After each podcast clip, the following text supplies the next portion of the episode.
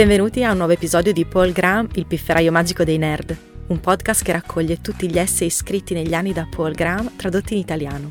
Tutti gli altri essay in italiano sono disponibili sul sito paulgraham.it, mentre quelli originali in inglese potete trovarli su paulgraham.com.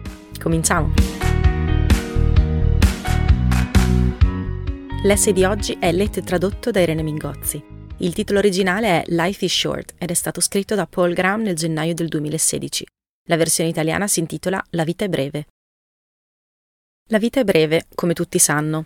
Quando ero bambino ci pensavo spesso. La vita è davvero breve o il problema principale sta nel fatto che ad un certo punto finisce? Saremmo altrettanto propensi a pensare che la vita sia breve se fosse dieci volte più lunga? Poiché non sembrava esserci un modo per rispondere a questa domanda, ho smesso di chiedermelo. Poi ho avuto dei figli. Questo mi ha dato modo di rispondere alla domanda e la risposta è che la vita è davvero breve.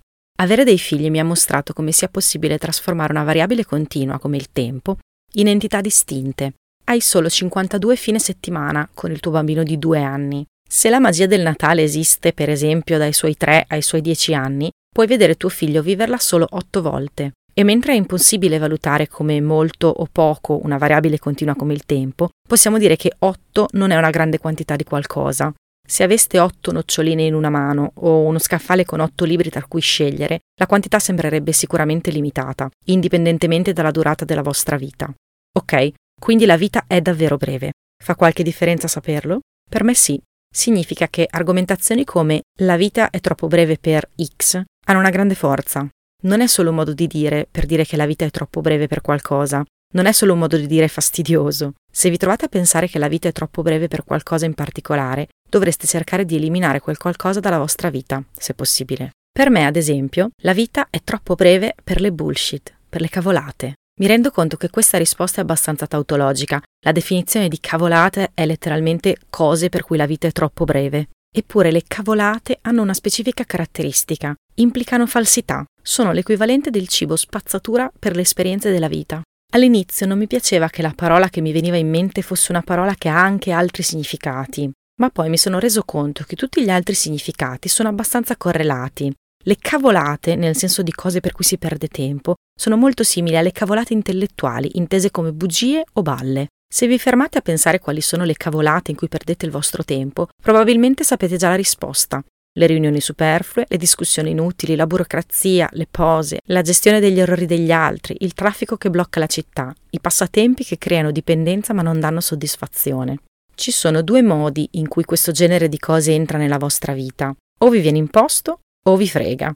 In parte vi tocca sopportare le cavolate che vi vengono imposte dalle circostanze. Dovete guadagnare soldi e questo richiede spesso che vi occupiate di commissioni varie. Chiaramente la legge della domanda e dell'offerta garantisce che più un certo tipo di lavoro è gratificante, meno la gente si farà pagare per farlo. Può darsi però che le cavolate che vi vengono imposte siano meno di quanto pensiate. C'è sempre stato un flusso di persone che sceglie di uscire dalla routine di default e decide di andare a vivere in contesti dove le opportunità in senso convenzionale sono meno, ma la vita è più autentica. Questo nel tempo potrebbe diventare più diffuso. Potete farlo anche voi, in maniera più limitata, ma senza doversi trasferire. La quantità di tempo che siete costretti a dedicare alle cavolate varia a seconda del tipo di datore di lavoro. La maggior parte delle grandi organizzazioni, e molte piccole, ne sono impregnate. Ma se decidete che per voi è più importante avere a che fare con poche cavolate rispetto ad altri fattori come il denaro e il prestigio, potete probabilmente trovare datori di lavoro che vi faranno perdere meno tempo. Se siete liberi professionisti o piccole aziende potete farlo a livello di singoli clienti,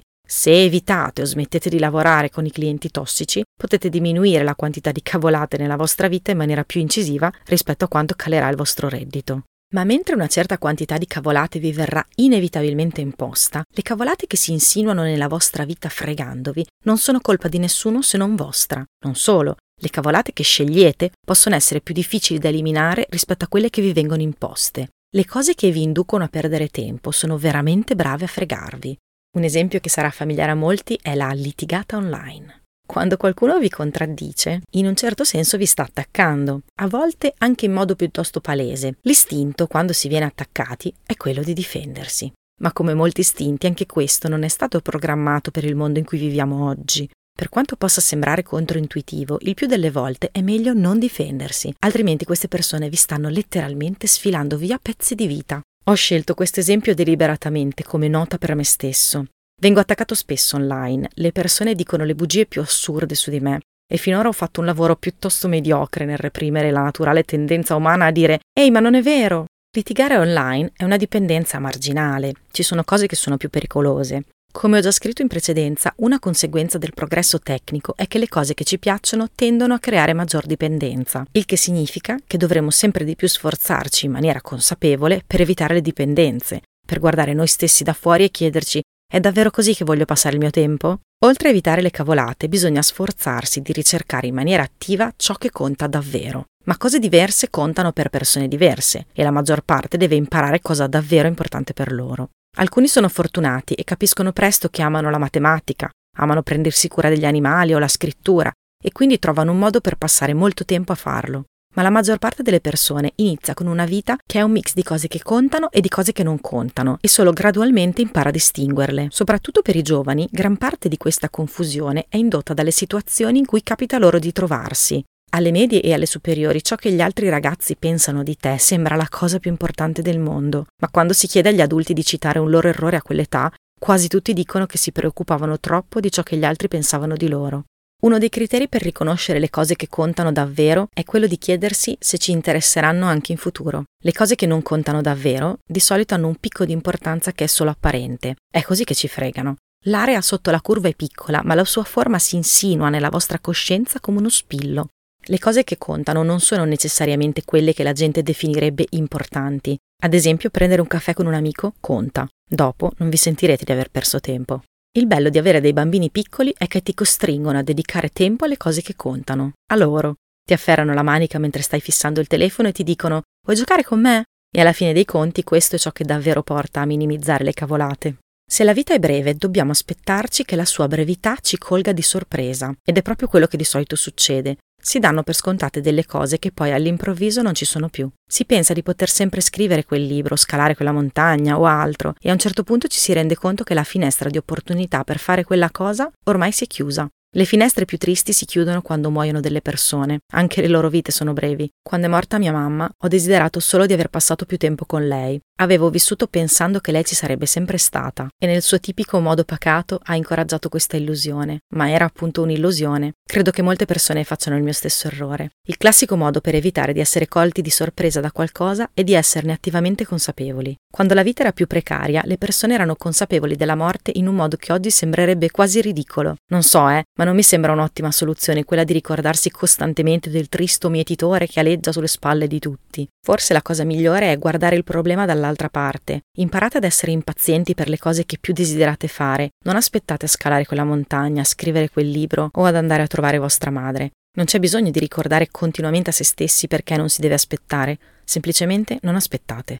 Mi vengono in mente altre due cose che si fanno quando si ha solo una quantità limitata di qualcosa, cercare di ottenerne di più e assaporare quelle che si ha. Entrambe le cose hanno senso in questo caso. Il modo in cui si vive influisce sulla durata della propria vita. Molte persone potrebbero fare di meglio, io incluso, ma probabilmente la cosa più efficace da fare è prestare maggiore attenzione al tempo che si ha a disposizione. È facile lasciare che i giorni scivolino via in fretta. Quel concetto di fluire che le persone creative amano tanto ha un cugino più oscuro che impedisce di soffermarsi ad assaporare la vita in mezzo al tran tran quotidiano di promemoria che suonano e cose da fare. Una delle cose più suggestive che ho letto non era un libro, ma il suo titolo, Burning the Days, Bruciare i giorni, di James Salter. È possibile in un certo senso anche rallentarlo il tempo. Io sono diventato più bravo in questo. Avere figli aiuta. Quando si hanno bambini piccoli ci sono molti momenti talmente perfetti che non si può fare a meno di notarli. Anche la sensazione di aver vissuto al massimo una determinata esperienza aiuta. Il motivo per cui sono triste per mia madre non è solo che mi manca,